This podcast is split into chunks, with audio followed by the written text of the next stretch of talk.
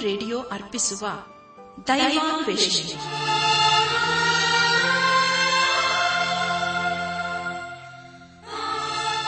ನಮ್ಮ ದೈವಾನ್ವೇಷಣೆ ಕನ್ನಡ ಕಾರ್ಯಕ್ರಮವನ್ನು ಆಲಿಸಲು ಸಿದ್ಧರಾಗಿರುವ ನಮ್ಮ ನೆಚ್ಚಿನ ಶ್ರೋತೃ ಬಾಂಧವರಿಗೆ ಕ್ರಿಸ್ತೇಸುವಿನ ಹೆಸರಿನಲ್ಲಿ ಪ್ರೀತಿಯ ಸ್ವಾಗತ ಸುಸ್ವಾಗತ. ದೈವಾನ್ವೇಷಣೆ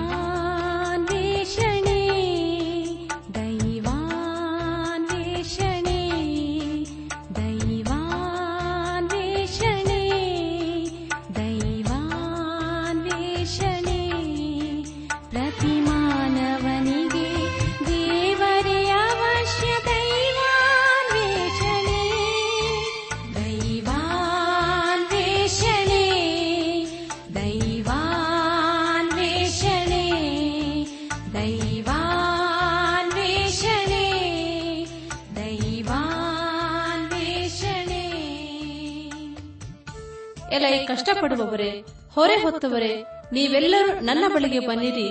ನಾನು ನಿಮಗೆ ವಿಶ್ರಾಂತಿ ಕೊಡುತ್ತೇನೆ ಎಂದು ವಾಗ್ದಾನ ಮಾಡಿದ ಯೇಸುವಿನ ಸಂದೇಶ ಕೇಳಲು ಪ್ರೋತ್ಸಾಹಿಸುತ್ತೇವೆ.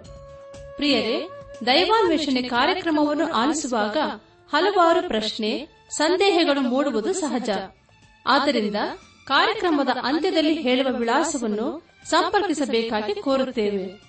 ನಮ್ಮ ಕಾರ್ಯಕ್ರಮವನ್ನು ಸಂಪೂರ್ಣವಾಗಿ ಆಲಿಸಿ ದೇವರ ವಾಕ್ಯದಲ್ಲಿ ಅಡಕವಾಗಿರುವ ಸತ್ಯಾಂಶಗಳನ್ನು ತಿಳಿದುಕೊಳ್ಳಿರಿ.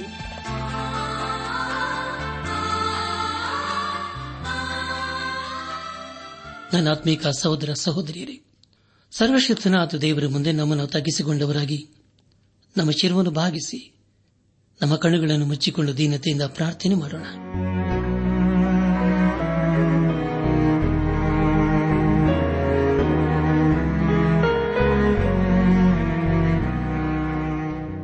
ನಮ್ಮನ್ನು ಬಹಳವಾಗಿ ಪ್ರೀತಿ ಮಾಡಿ ಸಾಕಿ ಸಲಹುವ.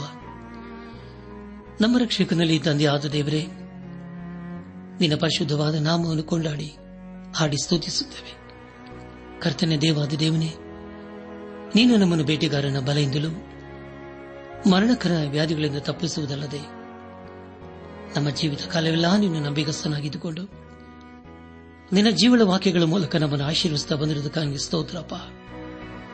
ಕರ್ತನೆ ದೇವಾದ ದೇವನೇ, ಇದನ್ನು ವಿಶೇಷವಾಗಿ ಎಲ್ಲ ರೈತರನ್ನು, ಕಾರ್ಮಿಕರನ್ನು, ಅವರವರ ಕುಟುಂಬಗಳನ್ನು, ಅವರವರ ಕೆಲಸ ಕಾರ್ಯಗಳನ್ನು, ಪ್ರಯಾಸ ಪ್ರಯತ್ನಗಳನ್ನು ನಿನ್ನ ಸಗೋಪಿಸುತ್ತವೆ ಅವರನ್ನು ನೀನೆ ಆಶೀರ್ವಸಪ್ಪ ಅವರ ಜೀವಿತದಲ್ಲಿ ದೇವ, ನಿನ್ನ ಉನ್ನತವಾದ ವಾಗ್ದಾನಗಳು ನೆರವೇರಿಸು. ಅವರ ಕೊರತೆಗಳನ್ನು ನೀನೆ ನೀಗಿಸಪ್ಪ. ನಾವೆಲ್ಲರೂ ಆತ್ಮೀಕ ರೀತಿಯಲ್ಲಿ ನಿನ್ನವರಾಗಿ ಜೀವಿಸುತ್ತಾ, ಒಂದು ದಿವಸ ನಾವೆಲ್ಲರೂ ನಿನ್ನ ಮಹಿಮೆಯಲ್ಲಿ ಕಂಡು ಬರಲು ಕೃಪೆ ತೋರಿಸು. ಎಲ್ಲ ಮಹಿಮೆ ನೀನು ಮಾತ್ರ ಸಲ್ಲುವುದಾಗಲಿ. ನಮ್ಮ ಪ್ರಾರ್ಥನೆ ಸ್ತೋತ್ರಗಳನ್ನು ನಮ್ಮ ಒಡೆಯನು ನಮ್ಮ ರಕ್ಷಕನೂ ಲೋಕ ವಿಮೋಚಕನೂ ಆದ ಯೇಸು ಕ್ರಿಸ್ತನ ದಿವ್ಯ ನಾಮದಲ್ಲಿ ಸಮರ್ಪಿಸಿಕೊಳ್ಳುತ್ತೇವೆ ತಂದೆಯೇ. ಆಮೇನ್. ಪ್ರೀತಿ.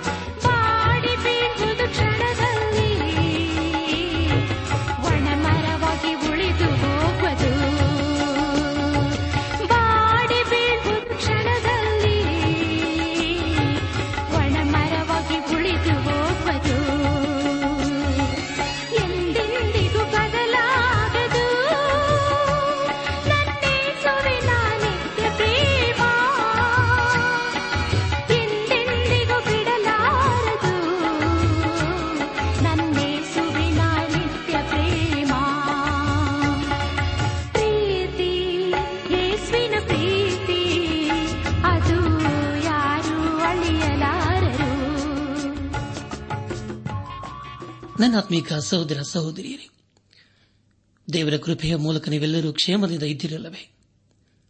ಕಳೆದ ಕಾರ್ಯಕ್ರಮದಲ್ಲಿ ನಾವು ಎರೆಮಿಯ ಪ್ರವಾದನೆ ಗ್ರಂಥದ ಇಪ್ಪತ್ಮೂರರಿಂದ ಇಪ್ಪತ್ತೈದನೇ ಅಧ್ಯಾಯಗಳನ್ನು ಧ್ಯಾನ ಮಾಡಿಕೊಂಡು ಅದರ ಮೂಲಕ ನಮ್ಮ ನಿಜ ಜೀವಿತಕ್ಕೆ ಬೇಕಾದ ಅನೇಕ ಆತ್ಮೀಕ ಪಾಠಗಳನ್ನು ಕಲಿತುಕೊಂಡು ಅನೇಕ ರೀತಿಯಲ್ಲಿ ಆಶೀರ್ವಿಸಲ್ಪಟ್ಟಿದ್ದೇವೆ. ಇದೆಲ್ಲ ದೇವರ ಮಹಾಕೃಪೆ ಹಾಗೂ ಸಹಾಯವಾಗಿದೆ. ದೇವರಿಗೆ ಮಹಿಮೆಯುಂಟಾಗಲಿ ಧ್ಯಾನ ಮಾಡಿದಂಥ ವಿಷಯಗಳನ್ನು ಈಗ ನೆನಪು ಮಾಡಿಕೊಂಡು ಮುಂದಿನ ವೇದ ಭಾಗಕ್ಕೆ ಸಾಗೋಣ. ಧರ್ಮರಾಜನು ಪಟ್ಟಕ್ಕೆ ಬರುವ ವಾಗ್ದಾನ, ಸುಳ್ಳು ಪ್ರವಾದಿಗಳನ್ನು ದೇವರು ಖಂಡಿಸಿದ್ದು, ಒಳ್ಳೆಯ ಮತ್ತು ಕೆಟ್ಟ ಹಣ್ಣುಗಳ ಸಾಮ್ಯ, ಯಹೂದ್ಯರ ಹಠಪೂರ್ವಕವಾದ ದ್ರೋಹ ಹಾಗೂ ಬಾಬೇಲಿನ ಮುಂದಿನ ದಿಗ್ವಿಜಯವು ಅಪಜಯವು ಹಾಗೂ ಯಹೋವನು ಸಕಲ ಜನಾಂಗಗಳಿಗೂ ವಿಧಿಸುವ ದುರ್ಗತಿಯ ಕುರಿತು ನಾವು ಧ್ಯಾನ ಮಾಡಿಕೊಂಡೆವು. ಧ್ಯಾನ ಮಾಡಿದಂಥ ಎಲ್ಲ ಹಂತಗಳಲ್ಲಿ ದೇವಾದ ದೇವನೇ ನಮ್ಮ ನಡೆಸಿದನು. ದೇವರಿಗೆ ಮಹಿಮೆ ಉಂಟಾಗಲಿ. ಇಂದು ನಾವು ಎರೆಮಿಯ ಪ್ರವಾದನೆ ಗ್ರಂಥದ ಇಪ್ಪತ್ತಾರರಿಂದ ಇಪ್ಪತ್ತೆಂಟನೇ ಅಧ್ಯಾಯಗಳನ್ನು ಧ್ಯಾನ ಮಾಡಿಕೊಳ್ಳೋಣ. ಪ್ರಿಯ ದೇವಜನರೇ ಈ ಅಧ್ಯಾಯಗಳಲ್ಲಿ ಬರೆಯಲ್ಪಟ್ಟಿರುವಂತಹ ಮುಖ್ಯ ವಿಷಯಗಳು ಎರೆಮೀನು ಯರೂಸೆಲೆಮಿಗೆ ನಾಶನವನ್ನು ನಡೆದು ಯಾಜಕರ ಮತ್ತು ಪ್ರವಾದಿಗಳ ಕೋಪಕ್ಕೆ ಗುರಿಯಾದದ್ದು ಬಾವಿಲಿಗೆ ಅಧೀನವಾಗಬೇಕೆಂದು ಎರೆಮೀನು ಎಲ್ಲ ಜನಾಂಗಗಳನ್ನು ಯಹೋದ್ಯರನ್ನು ಎಚ್ಚರಿಸಿದ್ದು ಹಾಗೂ ಎರೆಮೀನಿಗೂ ಅನ್ನನಿಗೂ ಆದ ವ್ಯಾಜ್ಯ ಎಂಬುದಾಗಿ. ಪ್ರಿಯ ಸಹೋದರ ಸಹೋದರಿಯರೇ ಮುಂದೆ ನಾವು ಧ್ಯಾನ ಮಾಡುವಂತಹ ಎಲ್ಲ ಹಂತಗಳಲ್ಲಿ ದೇವರನ್ನು ಆಚರಿಸಿಕೊಂಡು ಮುಂದೆ ಮುಂದೆ ಸಾಗೋಣ. ಎರೆಮಿಯ ಪ್ರವಾದನೆ ಗ್ರಂಥ ಇಪ್ಪತ್ತಾರನೇ ಅಧ್ಯಾಯ ಪ್ರಾರಂಭದ ಎರಡು ವಚನಗಳನ್ನು ಓದುವಾಗ ಯೋಶಿಯನ ಮಗನು ಯಹೂದದ ಅರಸನೂ ಆದ ಯಹೋಯ ಕಿಮನ ಆಳ್ವಿಕೆಯ ಆರಂಭದಲ್ಲಿ ಯಹೋವನಿಂದ ಎರೆಮೀನಿಗೆ ಈ ಅಪ್ಪಣೆಯಾಯಿತು. ಯಹೋವನು ಇಂತನ್ನುತ್ತಾನೆ ನೀನು ಯಹೋವನ್ನು ಆಲಿದ ಪ್ರಾಕಾರದಲ್ಲಿ ನಿಂತು ಆ ಮಂದಿರದಲ್ಲಿ ಆರಾಧಿಸುವುದಕ್ಕೆ ಬರುವ ಯಹೋದದ ಎಲ್ಲಾ ಊರಿನವರಿಗೆ, ನಾನು ನಿಮಗೆ ಆಜ್ಞಾಪಿಸುವ ಮಾತುಗಳನ್ನೆಲ್ಲ ಹೇಳು, ಒಂದು ಮಾತನ್ನು ಬಿಡಬೇಡ ಎಂಬುದಾಗಿ. ಪ್ರಿಯ ಸಹೋದರ ಸಹೋದರಿಯರೇ, ಈ ಸಂದೇಶವನ್ನು ಪ್ರವಾದಿಯದ ಎರಮೇನು ಈಗಾಗಲೇ ಯಹಯ ಕೀಮನ ಕಾಲದಲ್ಲಿ ಹೇಳಿದ್ದಾನೆ. ಚಿತ್ಕಿಯನ ಕಾಲದಲ್ಲಿ ಅದನ್ನು ಮತ್ತೆ ಹೇಳುತ್ತಿದ್ದಾನೆ. ಇಪ್ಪತ್ತಾರರಿಂದ ಮೂವತ್ತನೇ ಅಧ್ಯಾಯಗಳಲ್ಲಿ ಹೇಳುವ ವಿಷಯವು ಇಸ್ರಾಲರು ಸರಿಯಾಗಿ ಹೋಗುವುದಕ್ಕೆ ಮುಂಚೆ ಹೇಳಿದ ಸಂಗತಿಗಳಾಗಿವೆ. ಇಸ್ರಾಲರು ದೇವಾಲಯಕ್ಕೆ ಕ್ರಮವಾಗಿ ಹೋಗುತ್ತಿದ್ದರು. ಅದೆಲ್ಲ ಹೊರ ತೋರಿಕೆಯಾಗಿತ್ತು. ದೇಶದಲ್ಲಿ ಅಭಿವೃದ್ಧಿ ಇತ್ತು. ಆದರೆ ಅವರು ದೇವರಿಂದ ಬಹುದೂರ ಹೋಗಿದ್ದರು. ಪ್ರಿಯ ಸಹೋದರ ಸಹೋದರಿಯರೇ, ನಮ್ಮ ಧ್ಯಾನವನ್ನು ಮುಂದುವರೆಸಿ. ಏನೇಮಿಯ ಪ್ರವಾದನೆ ಗ್ರಂಥ ಇಪ್ಪತ್ತಾರನೇ ಅಧ್ಯಾಯ ಮೂರನೇ ವಚನವನ್ನು ಓದುವಾಗ ಅವರು ಒಂದು ವೇಳೆ ಕಿವಿಗೊಟ್ಟು, ತಮ್ಮ ತಮ್ಮ ದುರ್ಮಾರ್ಗಗಳಿಂದ ಹಿಂದಿಗೆ ಯಾರು? ಹಾಗಾದರೆ ಅವರ ದುಷ್ಕೃತ್ಯಗಳ ನಿಮಿತ್ತ ನಾನು ಅವರಿಗೆ ಮಾಡಬೇಕೆಂದಿದ್ದ ಕೇಡನ್ನು ಮನಮರಗಿ ಮಾಡದಿರುವೆನು ಎಂಬುದಾಗಿ.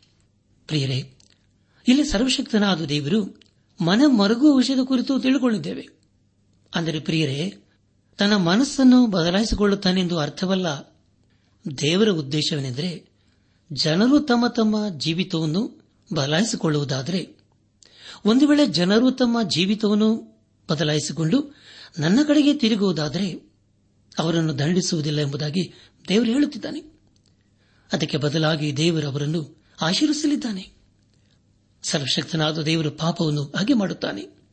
ಆದರೆ ಪ್ರಿಯರೇ, ಪಾಪಿಯು ದೇವರ ಕಡೆಗೆ ತಿರುಗಿಕೊಂಡರೆ ಆತನು ತನ್ನ ಮನಸ್ಸನ್ನು ಬದಲಾಯಿಸಿಕೊಳ್ಳುತ್ತಾನೆ. ಇಲ್ಲಿ ದೇವರ ಇಸ್ಸಳರಿಗೆ ಹೇಳುತ್ತಿರುವುದೇನೆಂದರೆ ನೀವು ನಿಮ್ಮ ಪಾಪದ ಜೀವಿತವನ್ನು ಬಿಟ್ಟುಬಿಟ್ಟು ಬಿಟ್ಟು ನನ್ನ ಕಡೆಗೆ ತಿರುಗಿಕೊಳ್ಳುವುದಾದರೆ, ನಾನು ನನ್ನ ನ್ಯಾಯ ತೀರ್ಪನ್ನು ಬರಮಾಡುವುದಿಲ್ಲ ಎಂಬುದಾಗಿ. ಹೌದಲ್ಲ ಪ್ರಿಯರೇ, ಇದೆಷ್ಟು ಸತ್ಯವಾದ ಮಾತಲ್ಲವೇ?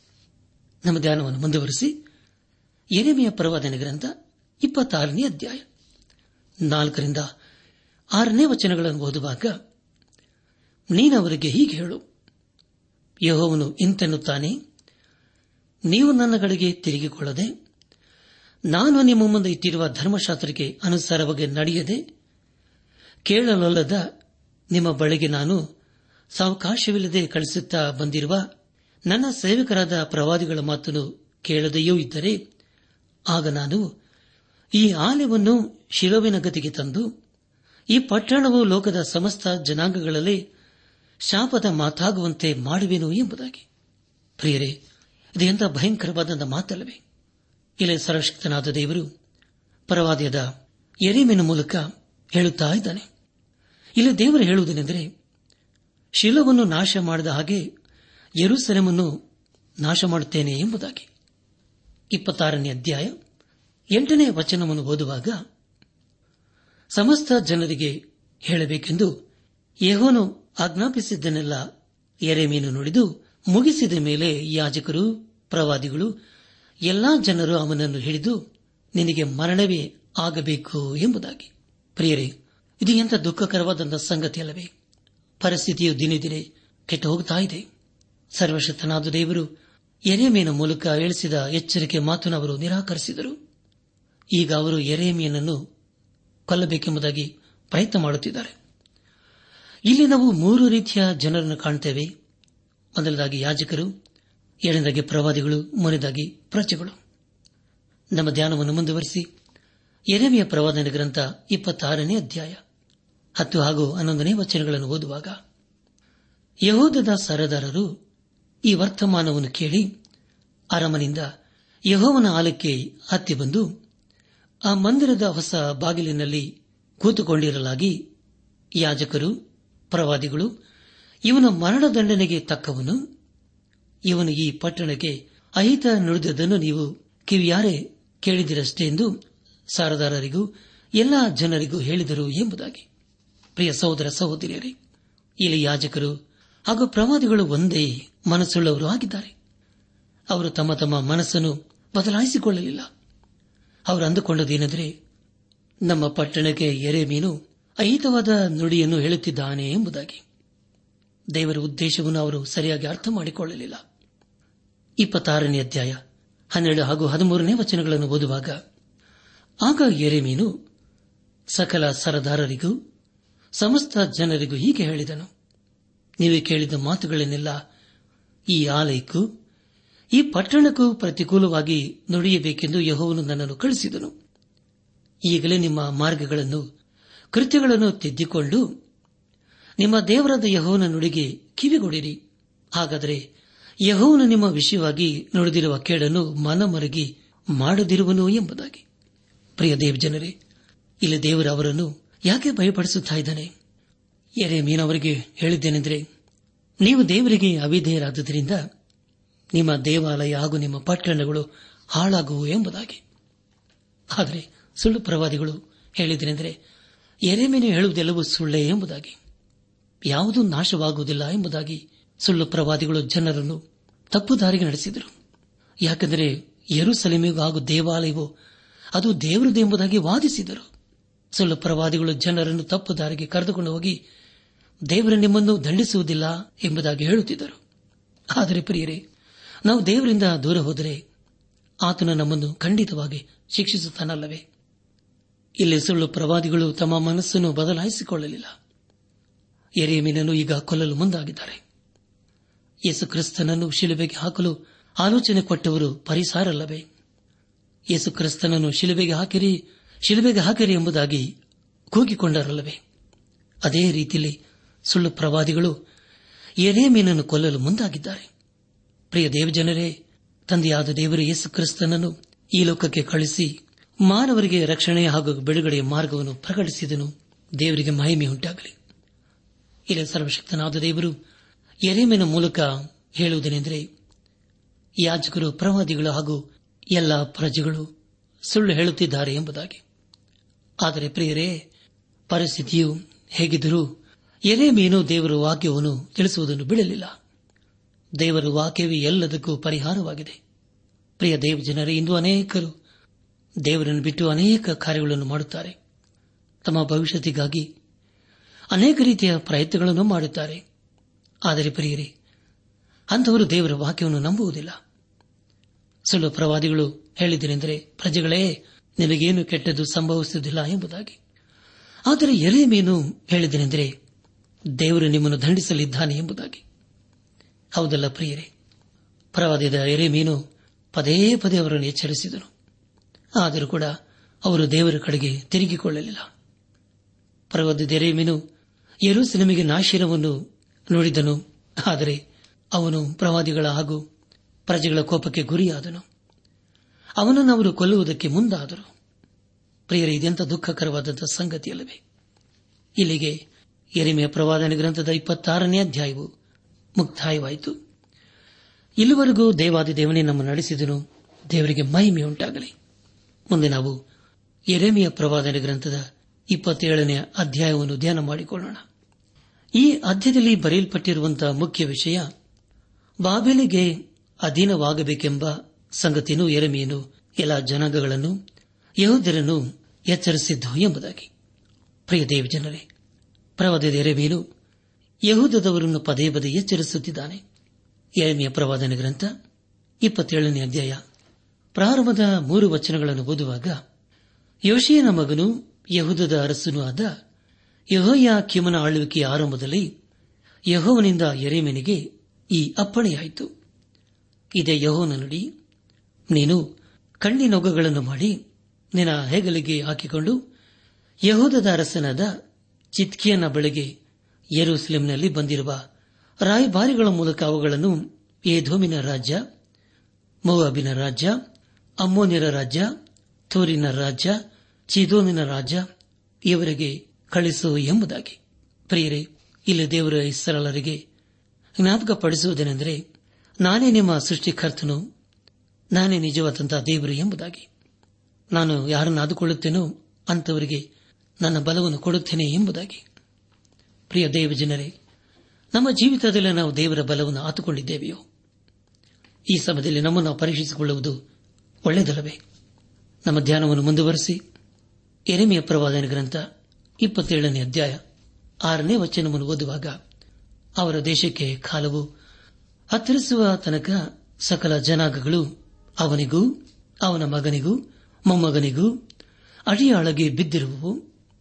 ಆಮೇಲೆ ಅನೇಕ ಜನಾಂಗಗಳು ಮಹಾರಾಜರು ಅವನನ್ನೇ ಅಡಿಯಾಳನ್ನಾಗಿ ಮಾಡಿಕೊಳ್ಳುವರು ಎಂಬುದಾಗಿ. ಪ್ರಿಯರೇ ಇಲ್ಲಿ ಸರ್ವಶಕ್ತನಾದ ದೇವರ ಇಸ್ಸಲರಿಗೆ ನೀವು ಬಾಬೆಲಿಗೆ ಸರಿಯಾಗಿ ಹೋಗಬೇಕಾಗುತ್ತದೆ ಎಂಬುದಾಗಿ.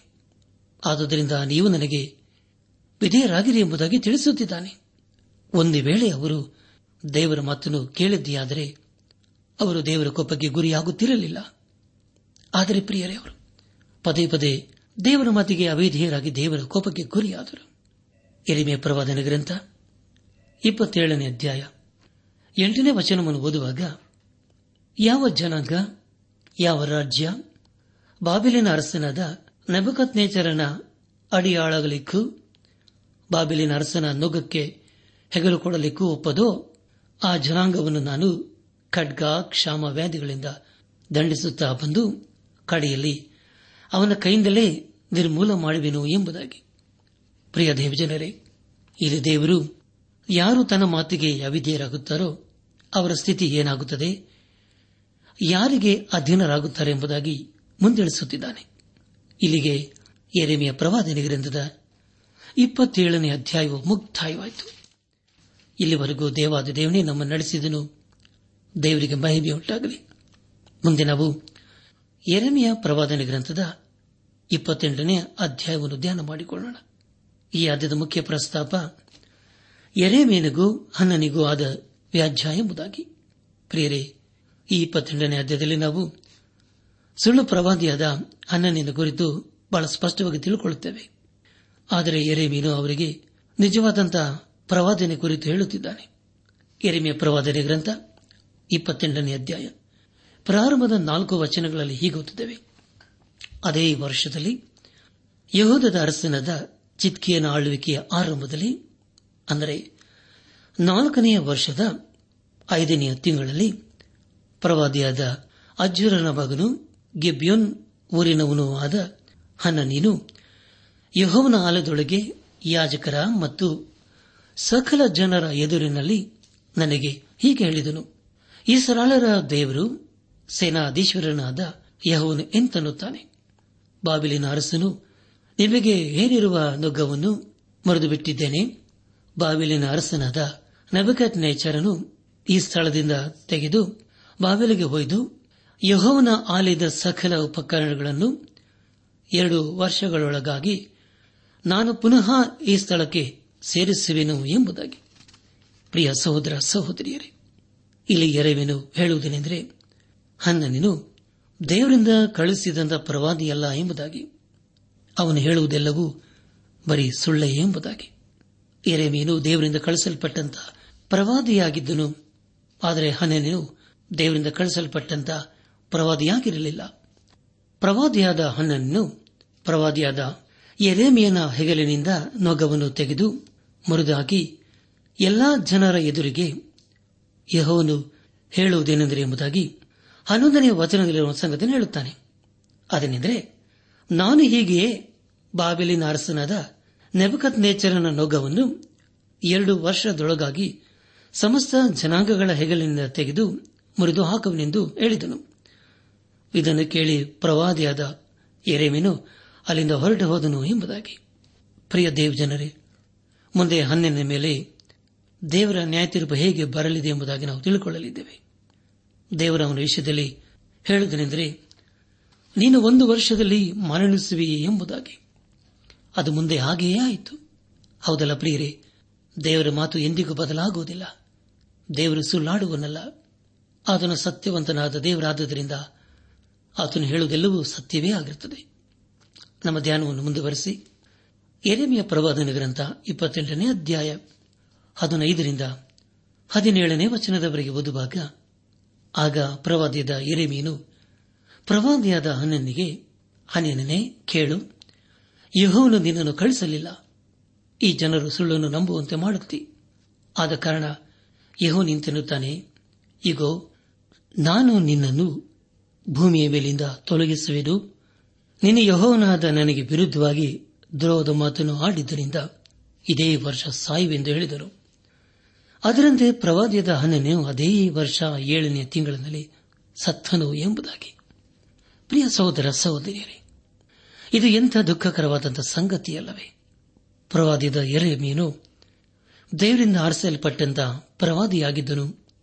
ಆದರೆ ಹನ್ನನೇನು ದೇವರಿಂದ ಕಳಿಸಲ್ಪಟ್ಟಂತ ಪ್ರವಾದಿಯಾಗಿರಲಿಲ್ಲ. ಆದುದರಿಂದ ಅವನು ಹೇಳಿದೆಲ್ಲವೂ ಸುಳ್ಳೇ ಆಗಿತ್ತು. ಆದುದರಿಂದ ಅವನ ಮೇಲೆ ದೇವರ ಕೋಪ ಬಂದಿತ್ತು. ದೇವರು ಅವನ ವಿಷಯದಲ್ಲಿ ಹೇಳಿದನೆಂದರೆ ಈಗೋ ನಾನು ನಿನ್ನನ್ನು ಭೂಮಿಯ ಮೇಲಿಂದ ತೊಲಗಿಸುವೆನು. ನೀನು ಯಹೋವನಾದ ನನಗೆ ವಿರುದ್ಧವಾಗಿ ದ್ರೋಹದ ಮಾತನ್ನು ಆಡಿದ್ದರಿಂದ ಇದೇ ಈ ವರ್ಷ ಸಾಯುವೆಂದು ಹೇಳಿದನು. ಅದರಂತೆ ಪ್ರವಾದ್ಯದ ಹನ್ನನಿನು ಅದೇ ವರ್ಷ ಏಳನೆಯ ತಿಂಗಳಿನಲ್ಲಿ ಸತ್ತನು ಎಂಬುದಾಗಿ. ಪ್ರಿಯ ಸಹೋದರ ಸಹೋದರಿ ದೇವರು ಹೇಳಿದ ಹಾಗೆ ಹನ್ನನಿನು ಸತ್ತು ಹೋದನು. ಇದನ್ನು ನೋಡಿ ಇಸ್ರಾಲರು ಎಚ್ಚೆತ್ತುಕೊಳ್ಳಲಿಲ್ಲ. ಆದರೆ ಅವರು ದೇವರಿಗೆ ವಿಜಯರಾಗುವುದಕ್ಕೆ ಬದಲಾಗಿ ದೇವರನ್ನು ಇನ್ನೂ ಹೆಚ್ಚಾಗಿ ಧಿಕ್ಕರಿಸುವರಾದರು ಹೌದಲ್ಲ ಪ್ರಿಯರೇ? ಅನೇಕರ ಜೀವಿತವು ಹಾಗೆಯೇ ಇರುತ್ತದೆ. ಅನೇಕರು ದೇವರ ವಾಕ್ಯಕ್ಕೆ ಅಧೀನರಾಗುವುದೂ ಇಲ್ಲ. ವಿಧೇಯರಾಗುವುದಿಲ್ಲ, ಅದರಂತೆ ನಡೆಯುವುದೂ ಇಲ್ಲ. ಕೊನೆಗೆ ದೇವರ ಕೋಪಕ್ಕೆ ಗುರಿಯಾಗುತ್ತಾರೆ. ಇಲ್ಲಿ ಹನ್ನನ ಜೀವಿತ ಹಾಗೆಯೇ ಆದದ್ದು.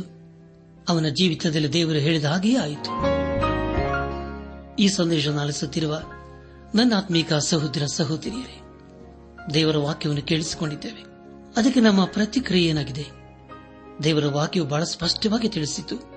ಅದನೆಂದರೆ, ನಾವು ದೇವರಿಗೆ ವಿಧೇಯರಾಗಿ ಜೀವಿಸಬೇಕು ಎಂಬುದಾಗಿ. ಇಲ್ಲದೆ ಹೋದರೆ, ದೇವರ ರೌದ್ರ ಕೋಪಕ್ಕೆ ಗುರಿಯಾಗುತ್ತೇವೆ.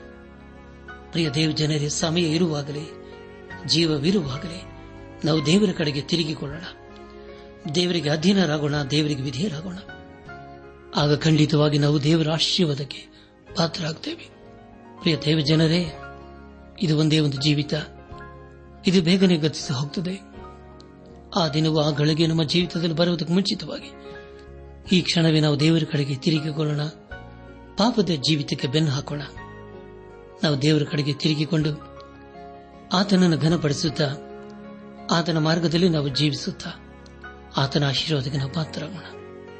ಹಾಗಾಗುವಂತೆ ತಂದೆಯಾದ ದೇವರು ಯೇಸು ಕ್ರಿಸ್ತನ ಮೂಲಕ ನಮ್ಮೆಲ್ಲರನ್ನು ಆಶೀರ್ವದಿಸಿ ನಡೆಸಲಿ. ಪ್ರಿಯರೇ, ನಿಮಗೆ ಪ್ರಾರ್ಥನೆಯ ಅವಶ್ಯಕತೆ ಇದ್ದರೆ, ನಿಮ್ಮಲ್ಲಿ ಏನಾದರೂ ಸಂದೇಹ ಅಥವಾ ಸಲಹೆಗಳಿದ್ದರೆ, ದಯಮಾಡಿ ದೂರವಾಣಿಯ ಕರೆ ಮೂಲಕ ನಮಗೆ ತಿಳಿಸಿರಿ. ನಮ್ಮ ಮೊಬೈಲ್ ದೂರವಾಣಿ ಸಂಖ್ಯೆ ಒಂಬತ್ತು ಎಂಟು ನಾಲ್ಕು ಐದು ಆರು ಒಂದು ಆರು ನಾಲ್ಕು ಒಂದು ಎರಡು.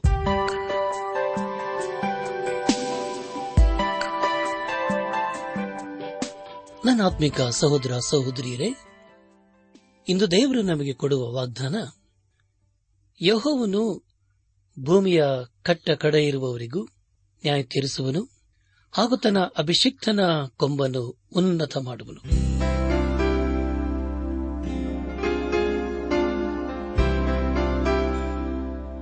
ಪ್ರಿಯರೇ, ಇದುವರೆಗೂ ಆಲಿಸಿದ ದೈವಾನ್ವೇಷಣೆ ಕಾರ್ಯಕ್ರಮವು ನಿಮ್ಮ ಮನಸ್ಸಿಗೆ ಸಮಾಧಾನ, ಸಂತೋಷ ನೀಡಿದೆ ಎಂದು ನಾವು ನಂಬುತ್ತೇವೆ. ನಮ್ಮೆಲ್ಲರ ಸೃಷ್ಟಿಕರ್ತನಾದ ಏಸು ನಮ್ಮೊಂದಿಗೆ ಸದಾ ಇರುವಾತನಾಗಿದ್ದಾನೆ. ನಿಮ್ಮ ಚಿಂತೆ, ದುಃಖ, ಕಾಯಿಲೆ, ಕಷ್ಟಗಳ ಪರಿಹಾರಕ್ಕಾಗಿ ಆತನ ಹೆಸರಿನಲ್ಲಿ ಪ್ರಾರ್ಥಿಸಿರಿ. ನೀವು ನಮ್ಮ ವಿಳಾಸಕ್ಕೆ ಸಂಪರ್ಕಿಸುವುದಾದರೆ ನಾವು ನಿಮಗಾಗಿ ಪ್ರಾರ್ಥಿಸುತ್ತೇವೆ ಹಾಗೂ ಉತ್ತರಿಸುತ್ತೇವೆ.